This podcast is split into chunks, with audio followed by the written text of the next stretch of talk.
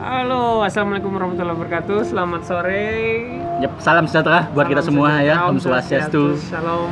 Oke, Tuhan bagi kita semua. Oke. Oke, hari ini kita bertemu kembali Iya, di bertemu podcast kembali. yang ke 13. 13 ya? 13. Oke, yang ke-13 ya.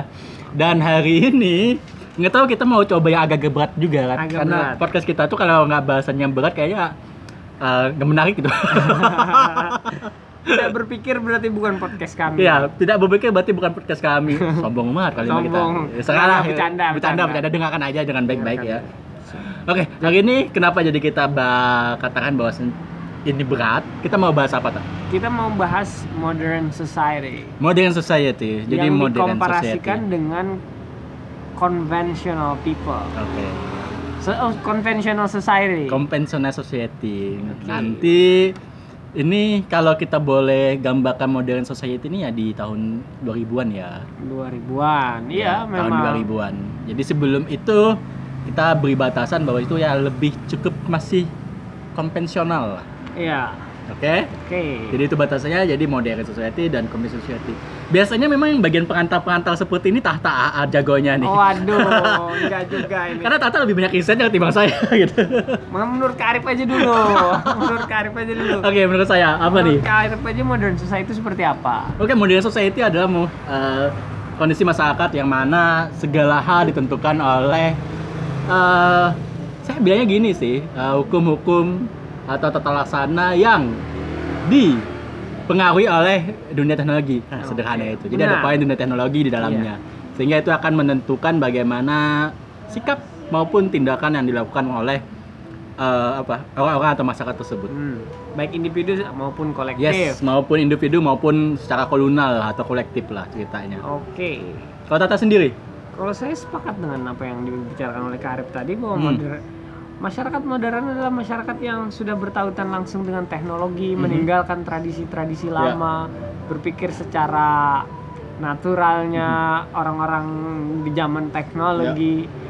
Ini modernisasi ini tidak bisa terlepas dari pengaruh barat sebenarnya, Kak. Oke. Ya, itu dia yang bisa saya yang saya pikirkan bahwa modernisasi itu tidak bisa terlepas dari pengaruh barat dikarenakan yang membawa teknologi dan membawa pengaruh pengaruh besar untuk Ya. semua peradaban di dunia ini adalah barat. Ya karena penciptanya dari mereka ya. Pada saat tah oh iya pada ta- pada tahun eh abad 19 Abad 19 akhir ya. Ah, abad Oke. 19 Pengaruhnya sangat besar. Ya, ya. Hampir ya. 40% dari penduduk dunia. Oke. Oke. Oke, nah sebelum itu eh, perlu dipahami bahwa modernisme ini modernitas sama modernisme itu berbeda ya. Mhm. Dan modernitas juga memiliki keterkaitan de- dan keterpautan dengan westernisasi, Oke. pembaratan. Oke, pengertian awal dulu dah Oke. modernitas sama modernisasi itu apa sih pengertian Oke, bedanya? moderni- modernitas saja dulu. Ya. Modernitas itu sifatnya seperti kita em, sebu- ibaratnya sebuah society, Oke. sebuah masyarakat Hmm. Yang mana membawa teknologi ke dalamnya langsung, Oke, Nah, membawa teknologi ke dalamnya langsung. ke dalamnya langsung. Oke. Kita bisa berbaur langsung dengan teknologi, kita Hmm. bisa menggunakannya langsung, kita Hmm. berpikir secara kita menggunakan teknologi intinya Ya, itu menggunakan ya. teknologi. Hmm. Sedangkan westernisasi juga membawa teknologi akan tetapi menganut uh, tradisi-tradisi yang dibawa oleh barat.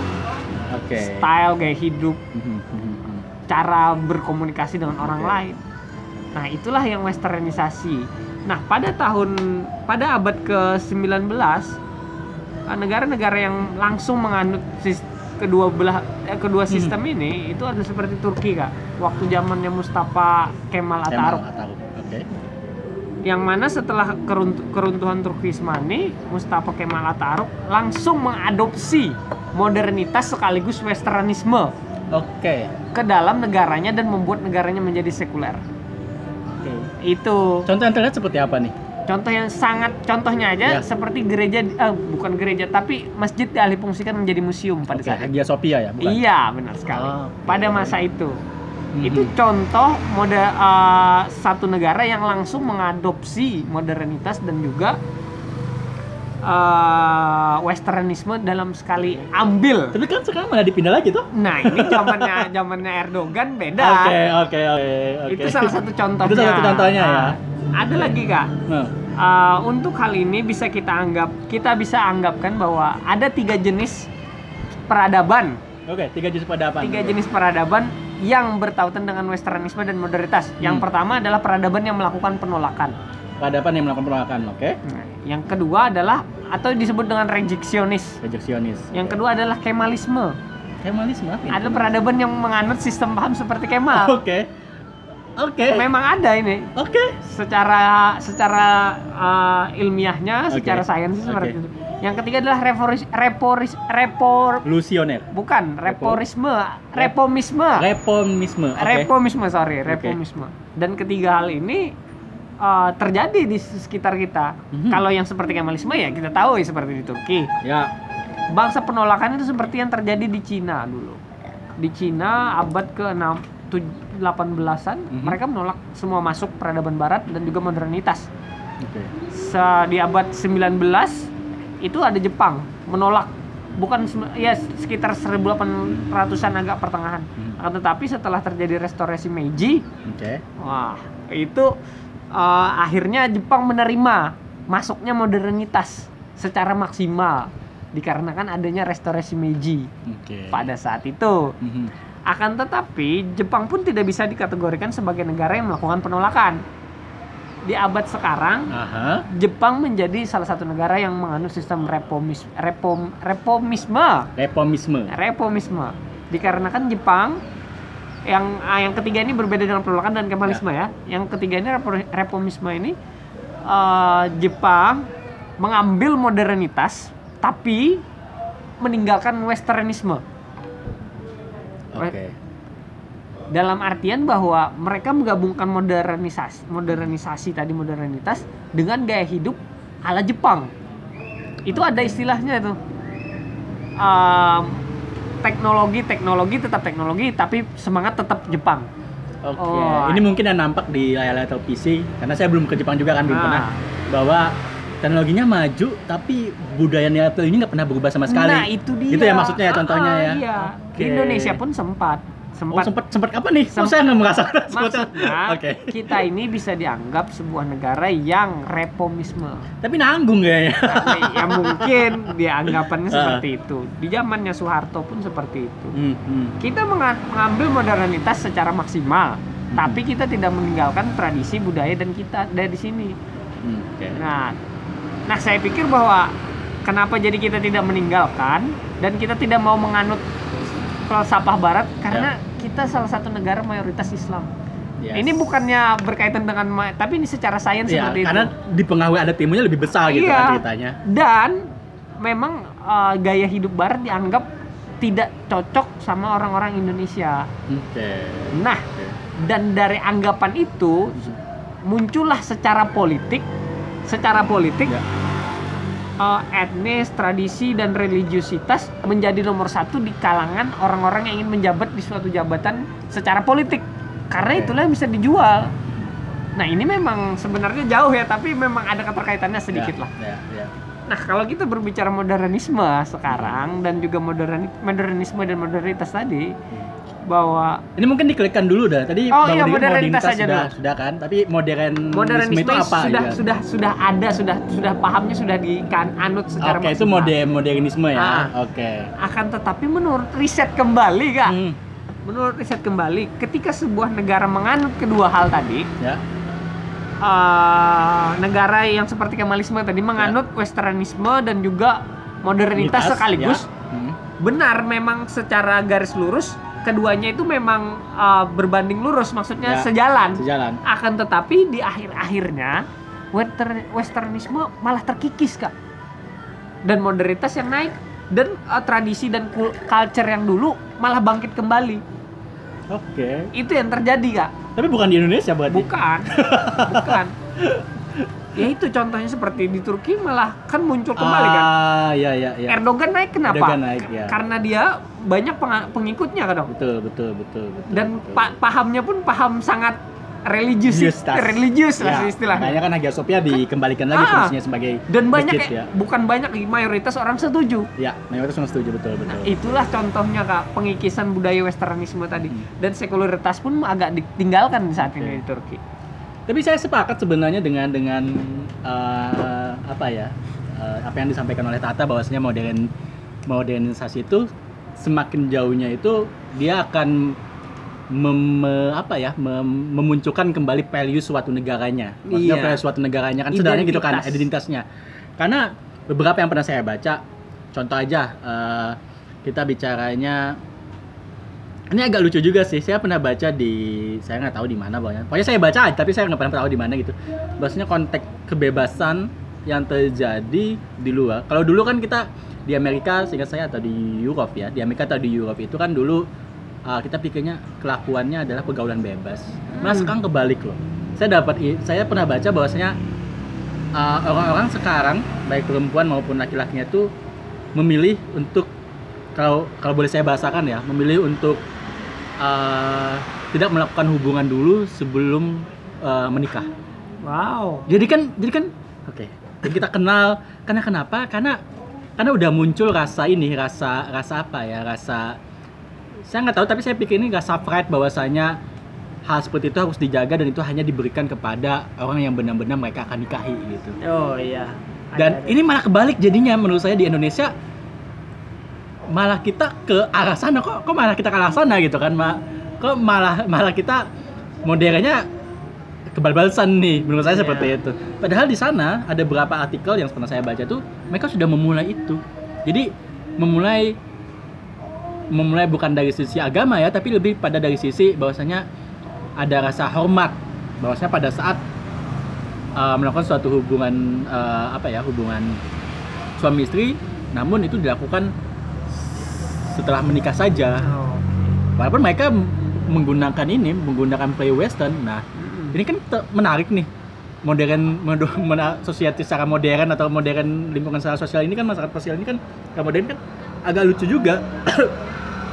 Di mana di beberapa negara yang timur itu ke barat-baratan sedangkan barat itu melakukan budaya timur. Namun kondisinya budaya timur yang yang yang nggak kelihat gitu. Artinya dia men- meniriknya bukan dari sisi ketimuran secara agama tapi ketimuran secara makna dari apa ya makna dari eh, informasi itu gitu kan.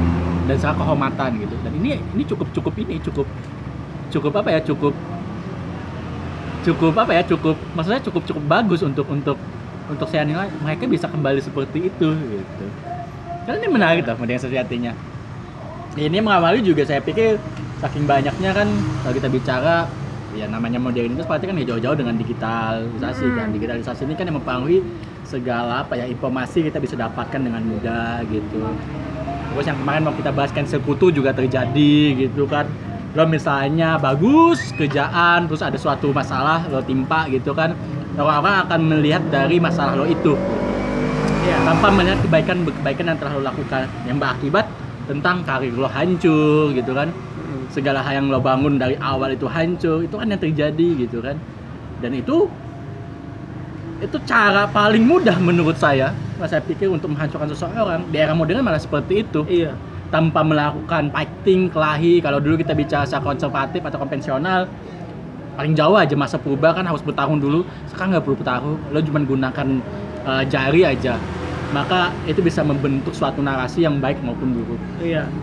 nah ini menurut saya jadi mempengaruhi arah modernitas suatu negara sendiri Mm-mm. apalagi kan kita tahu bahwasanya konsep negara itu harus ada ini kan ada masyarakatnya gitu kan nah masyarakat seperti apa kita itu yang sebenarnya sampai jadi pun kita jadi pertanyaan Iya.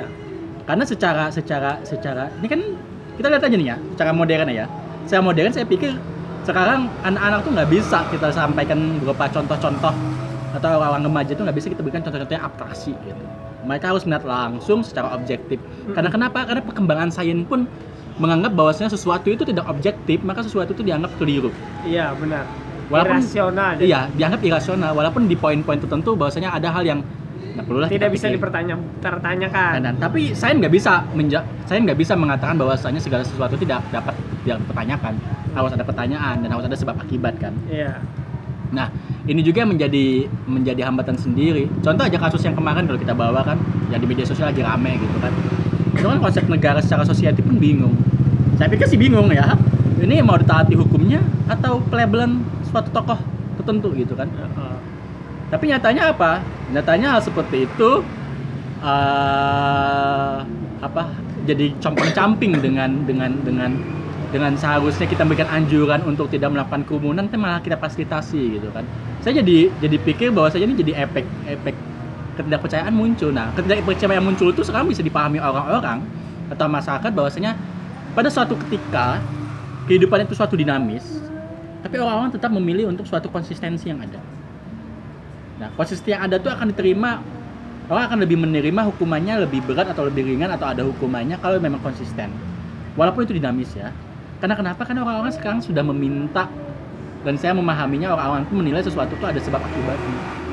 Kalau dulu konteks kita budaya kita yang sifatnya kekeluargaan, maka pernyataan-pernyataan manis-manis itu bisa kita terima dengan baik. Sekarang Heeh. nggak terlalu banyak. Tidak bisa. Kenapa? Karena secara secara society menurut saya secara modernnya batasan-batasan tingkat kepercayaan kita trust kita kepada orang itu semakin terkikis sekarang. Hmm. Budaya-budaya timur juga akan semakin terkikis. Karena kenapa? Ya tadi maksudnya westernisasi. Westernisasi. Karena ingat dalam konteks kalau nggak salah kalau Sinder itu bilang ada dua paradigma berpikir dulu bahwasanya ada memang paradigma berpikir western, ada paradigma berpikir ketimuran. Kalau konteks berpikir itu ketimuran, itu adalah memang konteksnya ada kekeluargaan. Jadi bicaranya itu adalah publik masyarakat gitu. Tapi kalau kita kita bicara western, itu bicaranya adalah individual. Ya itu memang udah clear seperti itu gitu. Dan sedangkan kangka berpikir kita sebagai warga timur, maka ya benar secara fungsionalnya atau atau yang paling paling jeletik kalau ada masalah itu narasi yang dikeluarkan adalah narasi bermasyarakatnya. bermasyarakatnya benar Yes. sekali Dan bermasyarakat ini yang membuat kita hukuman sosial secara masyarakat itu masih merupakan hukuman yang paling apa ya paling menjanjikan. Karena kenapa? Ya karena konteks kita ke timur kan iya. Beda kalau barat. Benar sekali. Waduh lumayan panjang kom- komparasinya. Ya lumayan panjang komparasinya. Ini baru satu sisi di poin pemikiran aja gitu. Maksud tuh kalau kita bicara di lain aja tak. Contoh misalnya secara apa ya saya masih pikir saya pun sebagai warga dunia ceritanya itu masih masih berasa ada gapnya saya sendiri untuk menghadapi menghadapi menghadapi apa ya menghadapi Globalisasi. globalisasi ini. Tapi kadang-kala lucu juga. Lucunya apa? Contoh aja kita bicara kebijakan-kebijakan dari uh, pemerintah pusat khususnya di Jawa uh, tentang suatu hal itu kayak seolah-olah sarana dan perasaannya itu merata jadi suatu suatu da- di semua daerah. Padahal tidak seperti itu gitu kan. Padahal masih ada uh, pendekatan-pendekatan yang harus dilakukan sesuai dengan daerah itu. Contoh misalnya internet aja kan. Di Jawa sih kita ke Jawa ke Jakarta itu internet uh, clear lancar gitu kan. Mati lampu setengah jam aja mati lampu orang Jakarta kan ngamuk dan sebagainya. Kalau di Kalimantan di Jawa eh Kalimantan maksudnya atau di daerah daerah kita aja masih ada di Kalimantan Selatan masih ada suatu daerah kok yang 12 jam hidup mati hidup mati gitu kan daerah Ah. pesisir sana gitu kan di pulau Ya. gitu kan Sepakat.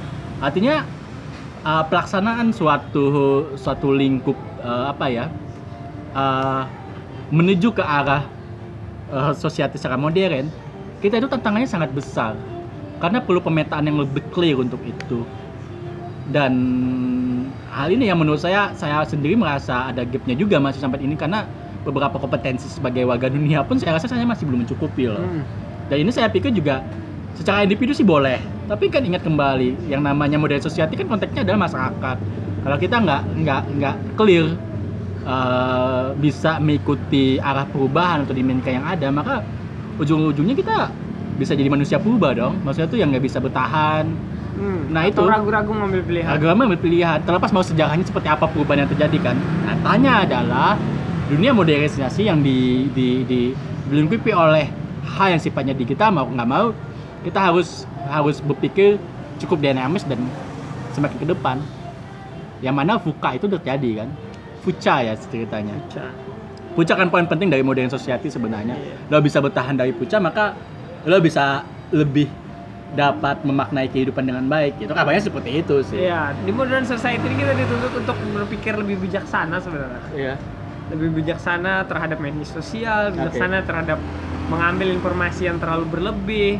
di era moder- modern seperti ini informasi sangat berhamburan. Dan kita bagaimana kita memilihnya yang baik-baiknya saja?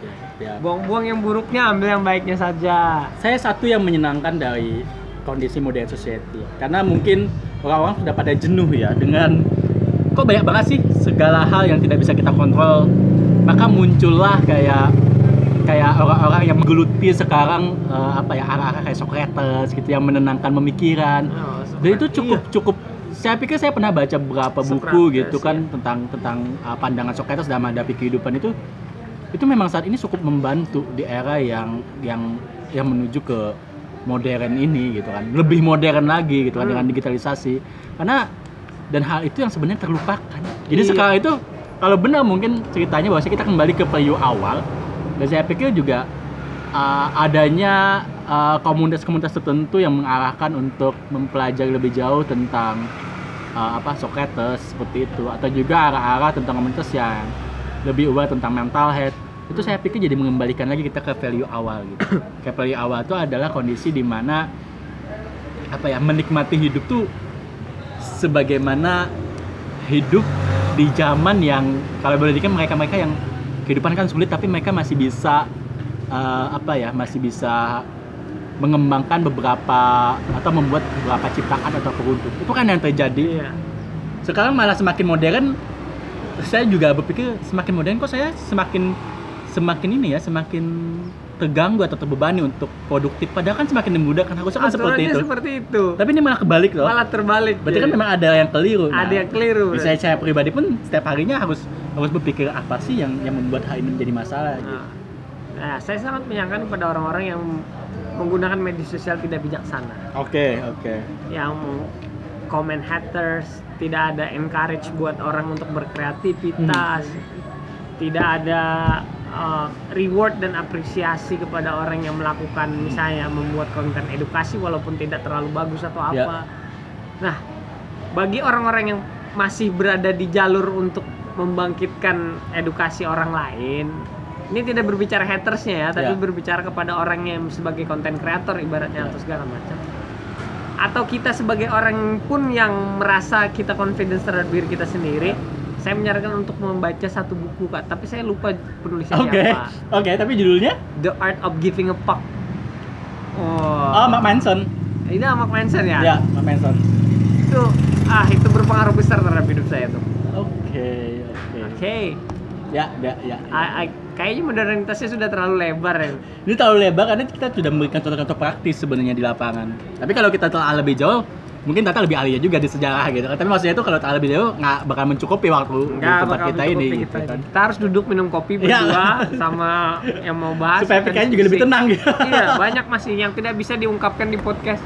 Masih banyak hal-hal yang berkaitan dengan religiusitas etnis dan Hmm. tradisi yang tidak Yap. bisa kita ungkapkan Yap. di podcast. Yap. Dan Yap. itu terhitung menjadi sebuah bukan sains lagi nanti jatuhnya. Malah opini dan juga uh, penjudge secara secara frontal lah. Ya, secara frontal. Susah nanti. Oke, jadi sebelum menutup apa yang mau disampaikan tak? Uh, saya tidak ada hal yang disampaikan. Oh, tapi ada sedikit mungkin. Oke. Menjadi masyarakat modern bukan Hmm. berarti kamu melepaskan tradisi-tradisi yang ada. Oke. Culture yang ada pun tetap harus dijaga. Hmm. Akan tetapi bagaimana kamu bersikap bijak dan uh, berada di jalur yang benar lah. Saya pikir itu kan. Oke, kalau saya karena saya selalu mencoba untuk memberikan saran yang, yang pragmatis gitu kan. Eh, yang namanya modern berarti eh, apa pun yang kalian lakukan itu itu jatuhnya adalah ada orang yang mengawasi gitu. Jadi tergelincir satu kali aja, maka itu akan menjadi bumerang sebenarnya. Tapi bukan berarti lo takut untuk melakukan sesuatu gitu, tapi lebih kepada bahwasanya kalau sesuatu itu terjadi baik itu baik berupa pride kebanggaan ataupun berupa risk risiko yang harus ditanggung as long as you take responsibility for doing that gitu kan. Ya yang penting kalian kalian melakukan itu secara sadar dan bertanggung jawab juga untuk itu. Walaupun sadar pun kalian mau mau mencoba bertanggung jawabkan itu gitu kan. Karena ujung-ujungnya saya berpikir mau modern society mau konvensional society ada memang aturan secara secara kedaerahan yang harus kalian pahami. Norma sosialnya seperti apa norma kesopanan seperti apa norma aturan hukumnya seperti apa juga. Di satu sisi juga uh, ada hal yang yang kalian perlu lakukan. Dengan dengan keberlimpahan informasi yang ada itu maka pilihlah yang baik gitu kan ceritanya. Sesuatu yang berguna untuk ya setidaknya untuk pengembangan dan berkehidupan lah. Iya. Oke, itu saja sih. Oke, itu ya selamat sore kayak. Sudah. Oke, kalau gitu kita kita akhiri aja. kita nah. akhiri kita cukupkan Eh, terima kasih telah mendengar podcast ini Eh, semoga kita berjumpa lagi di sesi berikutnya see you bye bye